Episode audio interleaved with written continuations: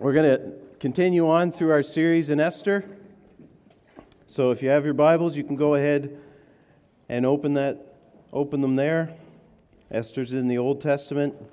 If you flip through, you'll find Psalms rather quickly, and then Esther's just tucked in just before Psalms there. Psalms, Job, Esther.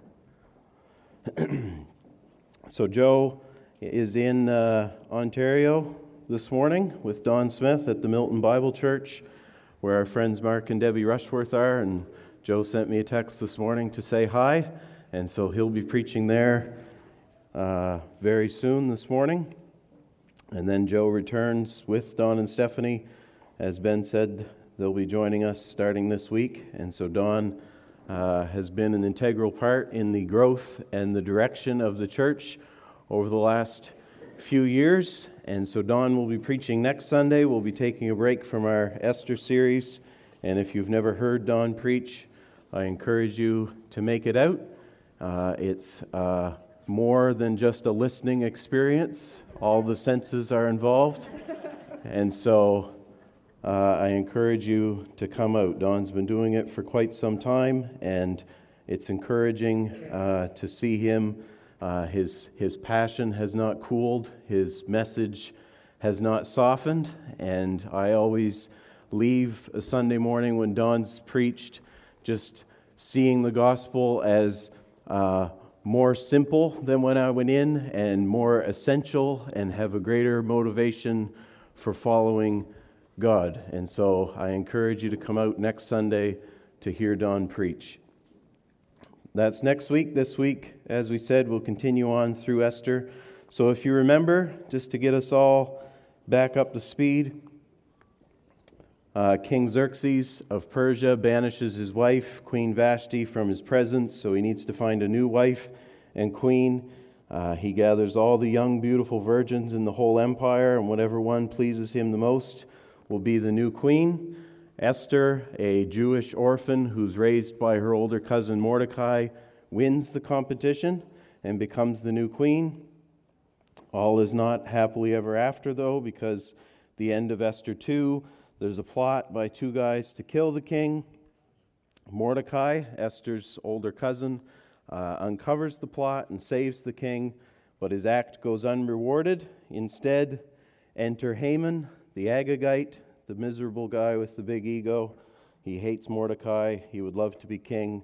And I think for all those reasons, for some reason, my mind always associates him with Scar from The Lion King. anyway, it just does. I can't stop it. So Mordecai goes unrewarded, but Haman gets promoted to the top official in the king's court, and he's the top dog. And because Mordecai refuses to bow down to him, his first item of business as top official is to not only kill Mordecai, but to wipe out the whole Jewish race inside the Persian Empire. And so, two weeks ago, Becky brought us to that pivotal moment in Esther's life the moment of decision. Will she, as the queen of Persia, stand up and go before the king and try to put a stop to this genocide of her people, even though it means that she might perish? And the answer was yes. She says, If I perish, I perish. I'll go to the king. And then last week, Joe brought us into the first of chapter 5, looking at fear and faith, with Esther inviting the king and Haman to a feast, and then at that feast, inviting them to another feast. And that's kind of where we left off with Esther buttering the king and Haman up, so that at the second feast, she can bring out the news that she is indeed a Jew and that Haman had tricked the king into his decree. So we'll pick it up at verse 9 of chapter 5, and we've got a long one again. We're going through all the way almost to the end of chapter 6, okay? And I just realized now that I forgot to put the verses on the screen. So you'll just have to stay with me, okay? so Haman, so this is verse 9 of chapter 5. And Haman went out that day joyful and glad of heart but when Haman saw Mordecai in the king's gate, that he neither rose nor trembled before him, he was filled with wrath against Mordecai. Nevertheless, Haman restrained himself and went home, and he sent and brought his friends and his wife Zeresh. And Haman recounted to them the splendor of his riches, the number of his sons, all the promotions with which the king had honored him, and how he had advanced him above all the officials and the servants of the king. Then Haman said, Even Queen Esther, let no one but me come with the king to the feast she prepared. And tomorrow also I am inviting by her together with I am invited by her together with the king. Yet all this is worth nothing to me so long as I see Mordecai the Jew sitting at the king's gate. Then his wife Zeresh and all his friends said to him, Let a gallows fifty cubits high be made, and in the morning tell the king to have Mordecai hanged upon it. Then go joyfully with the king to the feast. This idea pleased Haman, and he had the gallows made. On that night, the king could not sleep, and he gave orders to bring the book of memorable deeds, the Chronicles, and they were read before the king. And it was found written how Mordecai had told about Bigthana and Teresh, two of the king's eunuchs who guarded the threshold and who had sought to lay hands on King Ahasuerus. And the king said, Stay with me. King Xerxes. And the king said, What honor or distinction has been bestowed on Mordecai for this? The king's young men who attended him said, Nothing has been done for him. And the king said, Who is in the court? Now Haman had just entered the outer court of the king's palace to speak to the king about having Mordecai hanged on the gallows that he had prepared for him. And the king's young men told him, Haman is there, standing in the court. And the king said, Let him come in. So Haman came in, and the king said to him, What should be done to the man whom the king delights to honor? And Haman said to himself, Hmm, whom would the king delight to honor more than me? And Haman said to the king, For the man whom the king delights to honor, let royal robes be brought, which the king has worn, and the horse that the king has ridden, and on whose head a royal crown is set. And let the robes and the horse be handed over to one of the king's most noble officials. Let them dress the man whom the king delights to honor, and let them lead him on the horse through the square of the city, proclaiming before him, Thus shall it be done to the man whom the king delights to honor. Then the king said to Haman, Hurry, take the robes and the horse as you have said, and do so to Mordecai the Jew, who sits at the king's gate. Leave out nothing that you have mentioned.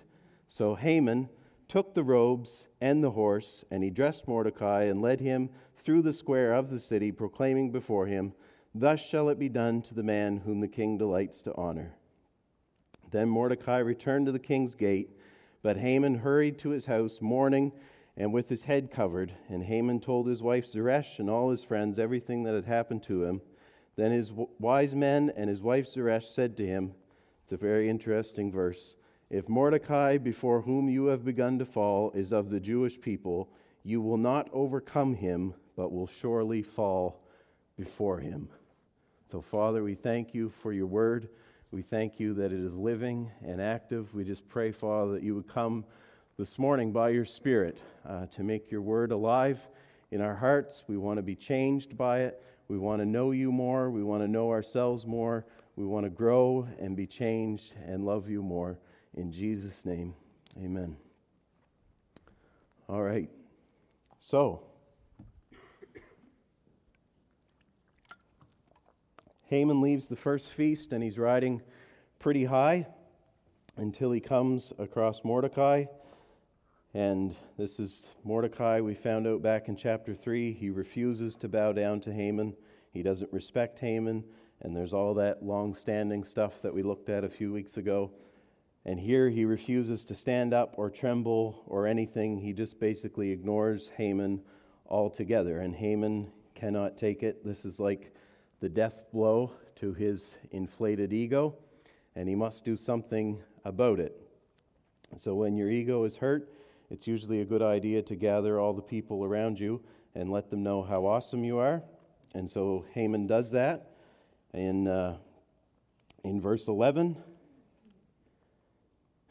he gathers his wife and his friends and he lets them know, you know, how uh, how awesome his family is, how much money he has, how successful he is at work, how he's good friends with important people, and on and on he goes. And if that seems a bit weird to you that he would do that, you have to remember that Haman didn't have Facebook to do that on like we do.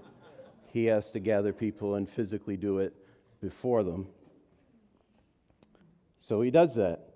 And Haman recounts all of his greatness and all that he has from the king the riches, the favor, the position. But then what's he say? He says, It all means nothing to me as long as Mordecai is alive. Haman is so obsessed with Mordecai, he's so infuriated at the lack of respect for Mordecai. All that he has, all that he's been given from the king, means nothing to him. It's worthless if he doesn't have what he really wants, which is Mordecai dead.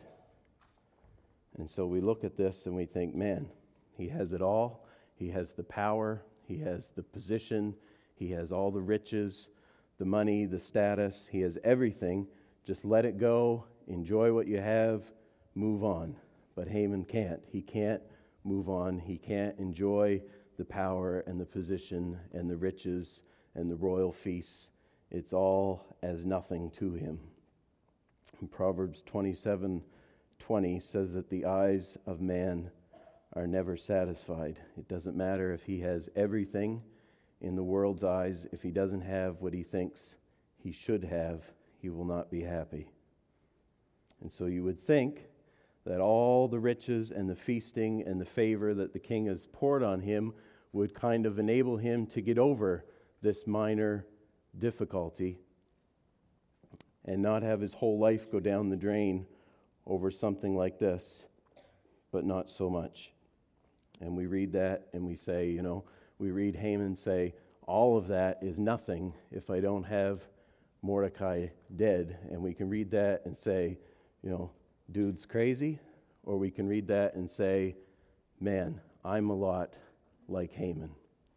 I'm a lot like Haman. That's me. Because how often have we said, maybe not verbally, but in our hearts, yes, I know I've been adopted by God.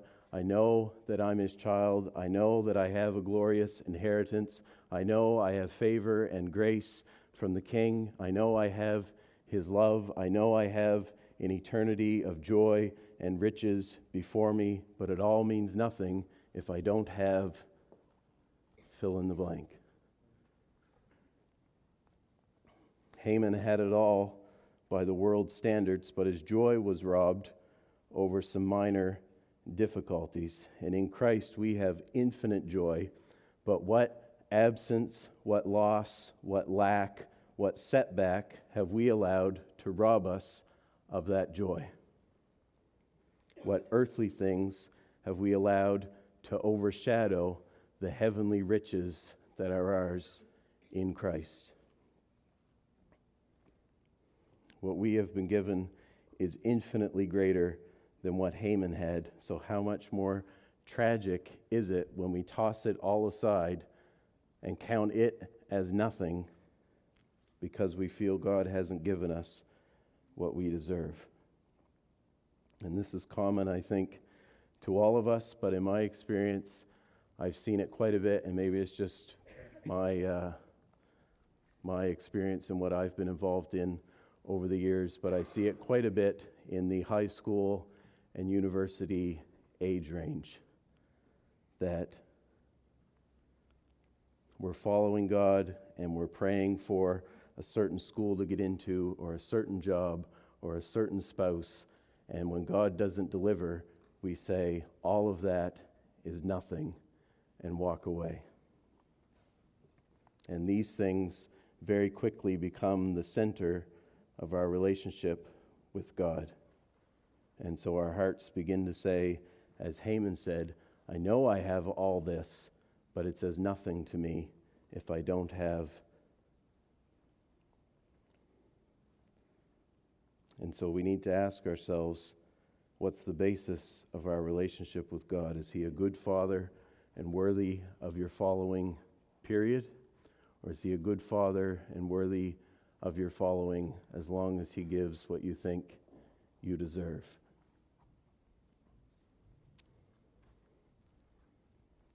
What is your heart aching for? Is it more of God or is it some earthly things? What's making us so discontent? If you're discontent right now, good question to ask yourself is what's making me so discontent? Haman was discontent, and it was because he didn't have the one thing that he wanted.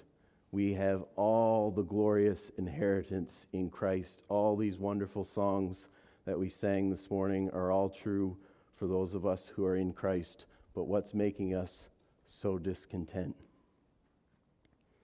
John Newton, who wrote the hymn Amazing Grace, he said this He said, Suppose a man was going to New York to take possession of a large estate, and his carriage should break down a mile before he got to the city, which obliged him to walk the rest of the way.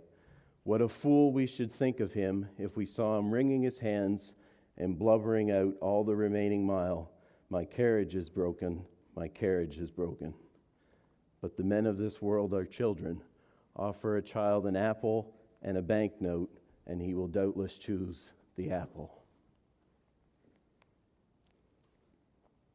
So when you feel your heart start to rise up with this emptiness, with an ache for things that you don't feel, that you don't have, that you feel you should, when the great things of God that we sang about this morning, that we know, these great uh, promises in the Bible, when those great things begin to appear as nothing to you because you don't have some earthly good that you want. We start to long for apples and ignore the banknotes given to us by God. We need to remind ourselves that God is better, that God is enough, that He is enough. That even above the lack of some comfort or security or acknowledgement over the lack of a spouse or a school or a job or respect from your peers, that even above all of those things, the steadfast love of the Lord is better than life. It's better than life itself. He is enough.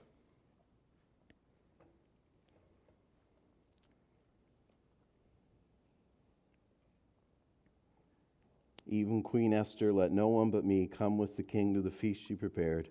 And tomorrow also I am invited by her together with the king. Yet all of this is worth nothing to me. That was where Haman was at. is that where we're at this morning? Chapter 5 ends with Haman's friends suggesting to him that he builds a gallows 75 feet high in order to hang Mordecai on it and not only kill him, but to make a humiliating public spectacle of him. Not to get too gruesome, but a gallows in ancient Persia isn't the Wild West gallows that we think of. A gallows in ancient Persia is basically a 75 foot skewer. And so when they say hanging, it's uh, skewering. Sorry if that was too graphic but it just shows us that a more disgraceful, disgusting form of death would be hard to find, and it shows us uh, the power of jealousy and anger and revenge and the depths that it can drive us to. So Haman gathers his guys to build the gallows, and chapter 6 opens with the king in the middle of a restless sleep. It doesn't give us the reason. It doesn't say that he was having terrible dreams from God or he was greatly troubled by the recent events in the kingdom. It could have very easily been the curry that he had for supper or Haman's crew building a 75 foot gallows outside his window. The point is, it doesn't give us any supernatural reason for why Xerxes was awake. It just says, on that night, the king could not sleep. And so we don't have the reason. It's just a common, everyday, uh, run of the mill insomnia.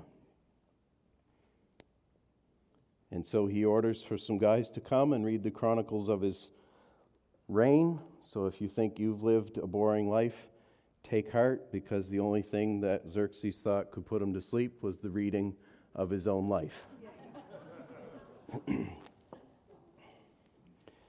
But in the reading of that, they come across the account of Mordecai and uncovering the plot to kill the king, which we read in Esther 2.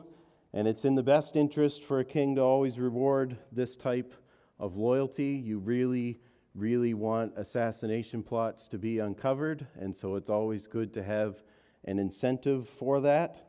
And so when he finds out that Mordecai has not been rewarded, he's a little uneasy and he wants it to be corrected right away. And just then, who would walk in? Haman. He's apparently so filled with rage that he can't wait for a decent hour of the day to make his proposal about hanging Mordecai. He comes while they're reading this in the middle of the night. And what ensues is probably the most hilarious conversation in the whole Bible. And it kind of feels like it was taken from an old comedy like the Carol Burnett show or something, where two guys are talking and they think they're talking about the same thing and they're actually talking about completely different things. And it turns out really bad for the guy who thinks it's going to go really good. And anyway, hilarity.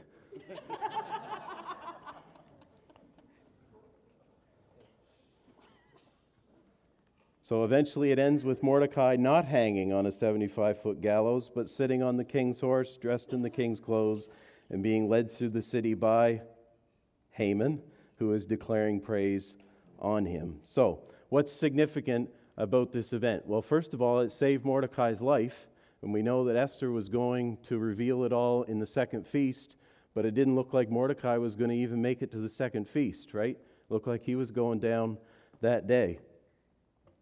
So it saves Mordecai's life, but more than that, uh, there's something else significant about the events here in chapter 6. And so Esther is written uh, in what is called a chiastic pattern. And this is the way of writing where basically the story is a mirror image of itself. So you see this A, B, C, D, C, B, A. It's like the story form of the word race car. Same frontwards and backwards. Frontwards, word? Yeah, sure. Frontwards and backwards, right?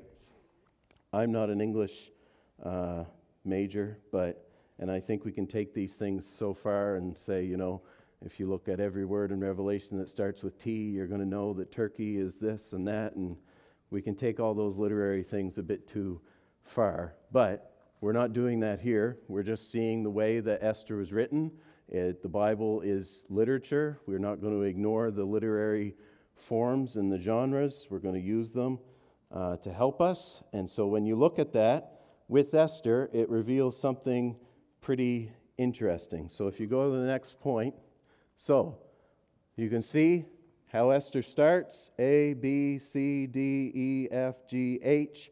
Those are some highlights from the first half. And then H, G, F, E, Oh, I did two E's. D, C, B, A, right? And they kind of flip on each other. And the same events are happening, just kind of flipped. So if you look at, let's do D in chapter 3, we have Haman's decree that all the Jews should be killed. When we get to chapter 8, we're going to see what Mordecai's decree was. And they kind of flip on each other, all right? We have two banquets in chapter 1, and in the near the end, we're going to have two feasts by the Jews. Okay? So when we see that, we can imagine that the center point, the pivot point of the story is of great importance, right? Because that's what the author has set up uh, to be the turning point of the whole story. So when we read Esther, we might think, well, the turning point is probably her saying, you know, if I perish, I perish. Or the turning point might be the second feast where she's going to reveal her Jewishness, and it's all going to flip around. But actually, the turning point of the whole structure of Esther, go ahead, guys, is the king could not sleep. That's what the author has set up for the whole story to flip on, okay? So we have a mirror image this way, mirror image this way, and it all flips on Esther 6 1, a king with insomnia. So, why is that important? Why do we take the time to point that out? First, it's yet another reminder that there is an invisible God reigning through this story. The author makes the pivot point of the story an ordinary, commonplace, seemingly insignificant event, and by doing so, by doing so is showing us that the spotlight isn't on Esther. The spotlight isn't on Mordecai. The spotlight isn't even on Xerxes, the spotlight is on a very common, seemingly insignificant event. The whole thing is about to be flipped, the tables are about to be turned, and there is an unseen power bringing it all about. And so we need to see the significance of this. We've seen through the series God reigning, God reigning over kings and rulers, God reigning over compromises, uh, God reigning over suffering and hardship. And then chapter 6 comes and drives it home even further.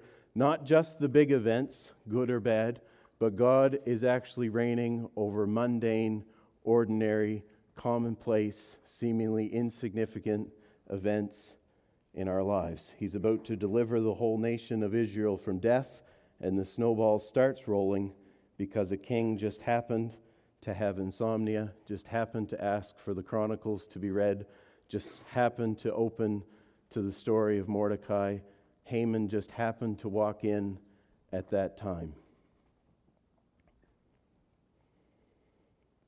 These simple, mundane events were used by God to change Mordecai and Esther and the whole Jewish nation forever. And so the same is true of us today. Often in our own lives, God has used these mundane, ordinary events to bring big change in our lives. So when you look back over your life, you probably see some events that just seem small and insignificant at the time, but led to big change. If you're a Christian, think about the series of events that led to your conversion, maybe a random phone call, maybe uh, randomly bumping into an old friend, maybe you're flipping through channels on the TV or the radio, random, seemingly insignificant events at the time, but led to big, big change in your life. So the world is not just matter in motion. God didn't wind the world up in Genesis 1 and let it go. He is at work. Proverbs 16:33 says, The lot is cast into the lap, but every decision is from the Lord. In Ephesians 1:11, Paul says that God works all things according to the counsel of his will. All things. When we read that, I don't think we should just skim over it quickly. God works how many things? All things according to the counsel of his will.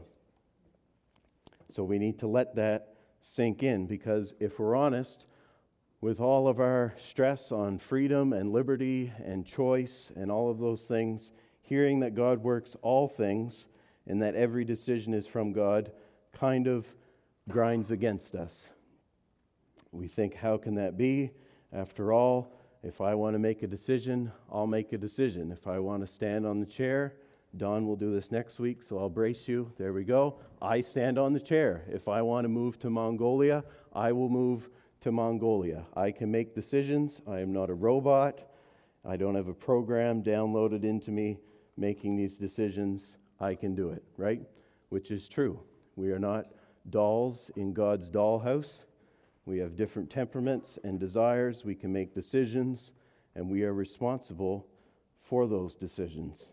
But the Bible makes it clear that ultimately God is in control, and He reigns and He works in such a way that our freedom and responsibility are not compromised and we act according to our temperament and our desires, but the end result is precisely what He had intended from the beginning. Such is the majesty of the sovereignty of God.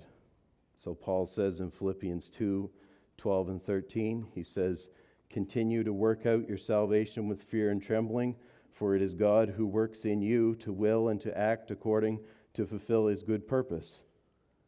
So he says, Work, for God is working in you to will and to act. And so, Paul, am I working or is God working? If God's working, why do I have to work? Yes.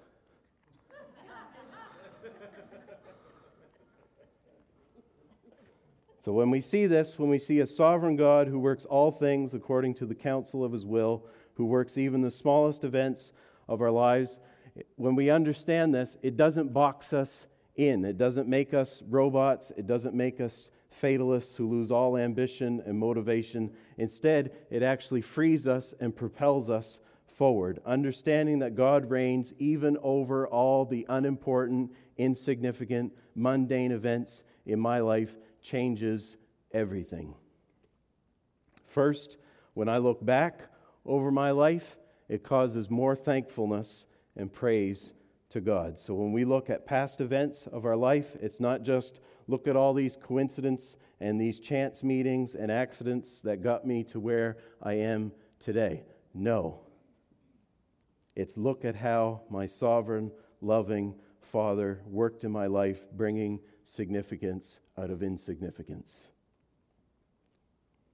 So I thank God that in my own life, when I was 18 and drifting fairly far from God, I went to visit my friend Nathan. He was playing some music by a band called Project 86. You can look them up if you want, it'll be fun for you. And I was drifting far from God. He was playing that music. I was like, What is this? And he was telling me about them, and I was like, Wow, they're, they're, they believe in God and they're not Michael W. Smith. That's interesting. And so from there, God started a snowball that would actually end up bringing me back to Him. So, a seemingly insignificant event, He played that music at that time when I went to visit Him. And God really, when I look over my life, that began, that was my night of, uh, my sleepless night that God used to start to bring me back to Him. And so when I look over my life, I say, that's another thing I can add in to thankfulness to God. And looking ahead, seeing that God can use even a sleepless night to accomplish his purposes gives my life a greater depth, greater meaning, greater significance, greater importance. It's like the life, the movie of your life goes from 1940s black and white to vivid color IMAX 3D. We now live differently because God is at work in all things. So, what are you doing here, God? Am I just at the superstore to buy groceries, or are you up to something? We now approach life differently. We approach every day by faith, expecting divine appointments. By faith, we can see even the mundane things of our life as significant and important. Driving to the store, picking up kids from school, making supper, bumping into an old friend, a short conversation with the cashier at Costco, Mondays, even Mondays, God can use in His purposes. There are not insignificant events when we believe that God reigns. They are new opportunities for God to work.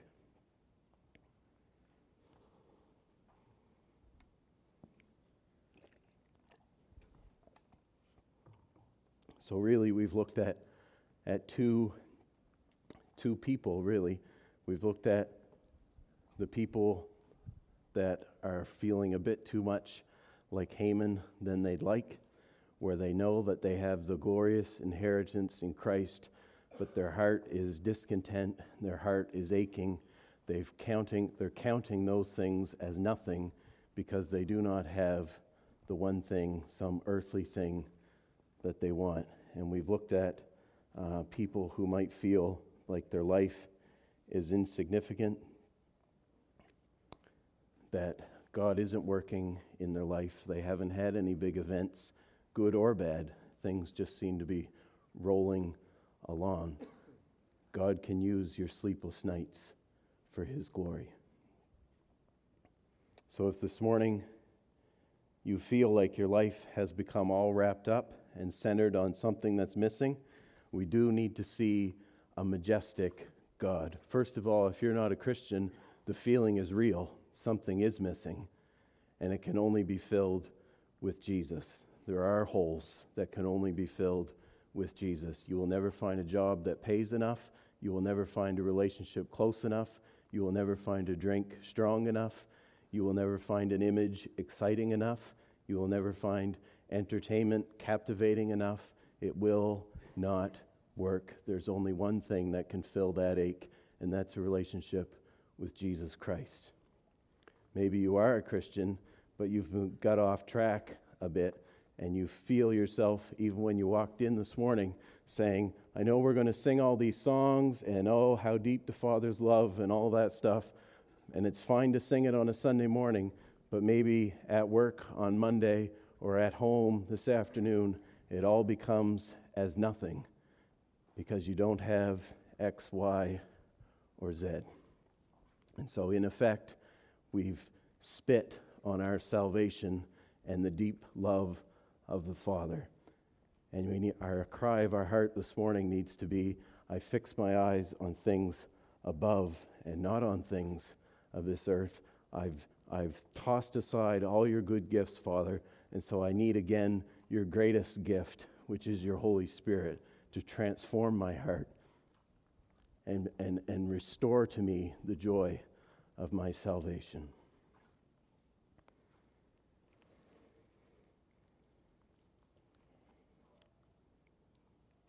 We can't be walking to the city grumbling that our carriage is broken. Or maybe this morning it's not that ache. Maybe it's that your life just feels like that long line of unimportant, insignificant events, like a big truckload of mundane backed up and just dumped in your life. And you need to see this morning, you need to see a sovereign God who is even using those seemingly insignificant events for his purpose and know this morning that your life does have meaning. It is significant. It does have depth and importance. And then walk in that new faith with an expectation that God is at work. Just draw your attention back to that last verse that we read, verse 13. Just the curious advice of uh, Haman's wife and his wise men. And they say, If Mordecai, before whom you have begun to fall, is of the Jewish people, you will not overcome him, but will surely fall before him. And so, even though they don't say why Haman will fall, they don't mention God or anything like that, the sense is, is that they're beginning to see. They're beginning to see that these things aren't just chance, they aren't just coincidences.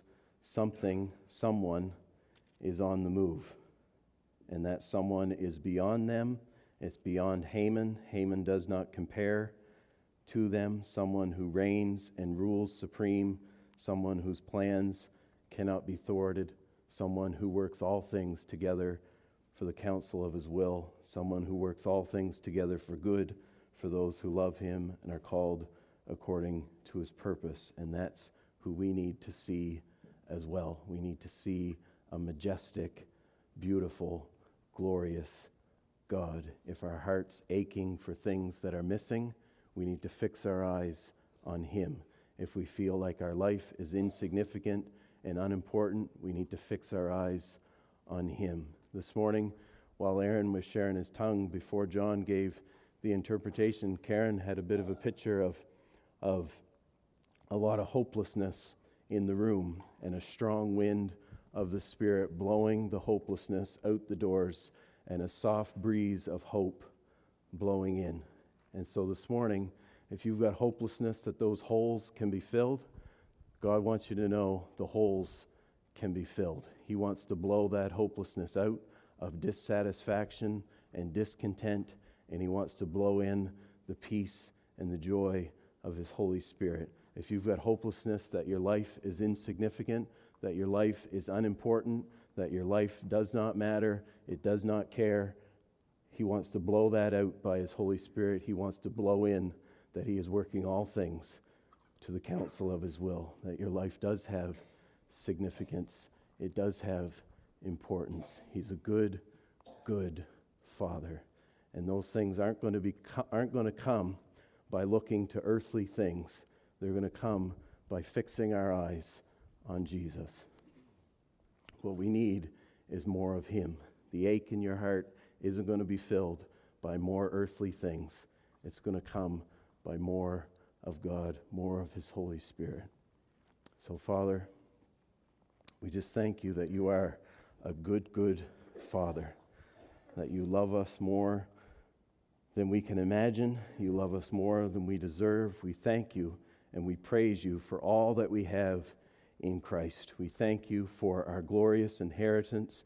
We thank you that you saved us and redeemed us through the death of your Son. We thank you for not leaving us as orphans, but filling us with your Spirit. We thank you that there is fullness of joy in your presence, and at your right hand are pleasures forevermore. This life will be over in a second, and then it's with you for eternity, enjoying that glorious inheritance. So we just say, Forgive us, Father, for grumbling and complaining about our broken carriages as we're on our way to the city of our inheritance. And we just pray that you would fill us again by your Spirit, that we'd enjoy your good gifts that you've given us uh, through your Spirit. So we pray you'd come and transform us.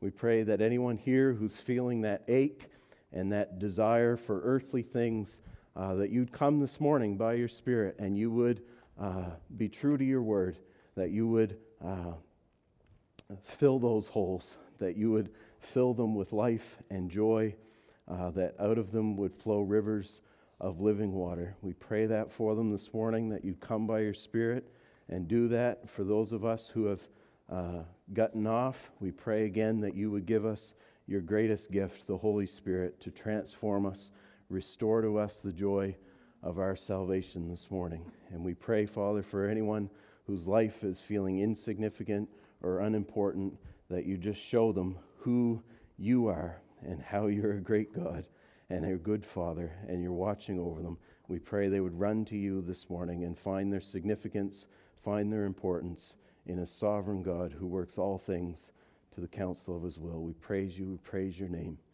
Amen.